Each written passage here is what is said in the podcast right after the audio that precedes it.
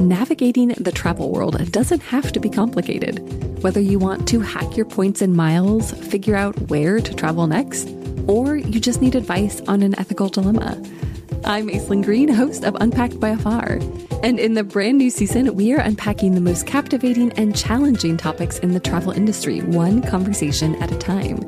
Topics like the sexiness of travel insurance and the perils of quote unquote bad tourism, and even the secrets to flying with children and not losing your mind in the process. Listen to Unpacked by Afar wherever you get your podcasts. This is a CBC podcast.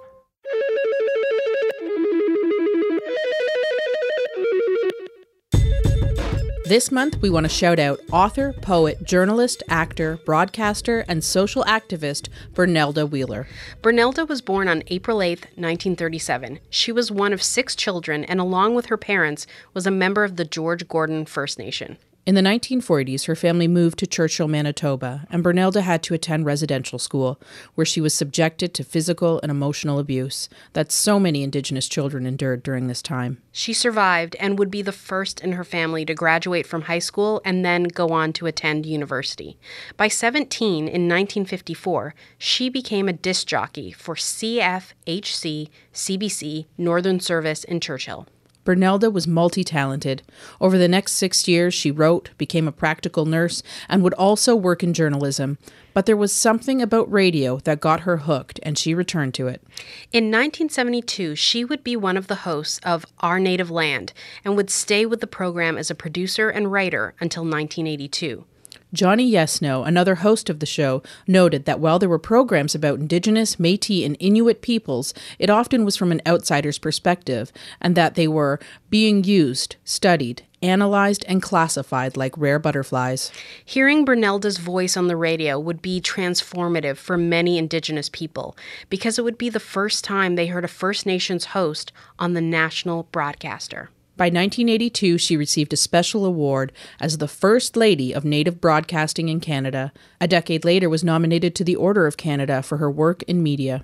She was also an actor and appeared in countless TV shows, movies, and plays while always still writing.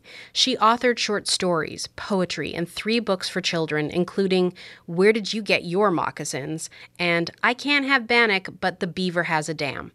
All of her books look at how traditional Indigenous knowledge is passed on and also about connection to the land. Along with all of this, Bernelda was an activist and advocate. She told her story of surviving residential school to educate people and was an active member of Grandmothers for Justice, as well as a founding member of the National Association of Friendship Centers. She would receive countless awards, including the 2002 Citizen of the Year Award at the Federation of the Saskatchewan Indian Nations and the 2005 Rebel with a Cause Award, which is given out by the Elizabeth Fry Society to herald a woman who advocates on behalf of women who are incarcerated.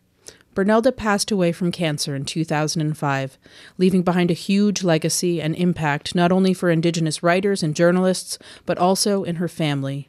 It was her granddaughter, Teresa Stevenson, who contacted us about her when we were featuring people's grandmothers on a previous shoutout. She wrote, Hi, so my granny was pretty great. She was the first Aboriginal female journalist for the CBC. My kokum was awesome. She really was. Shout out Bernelda Wheeler. Shout out.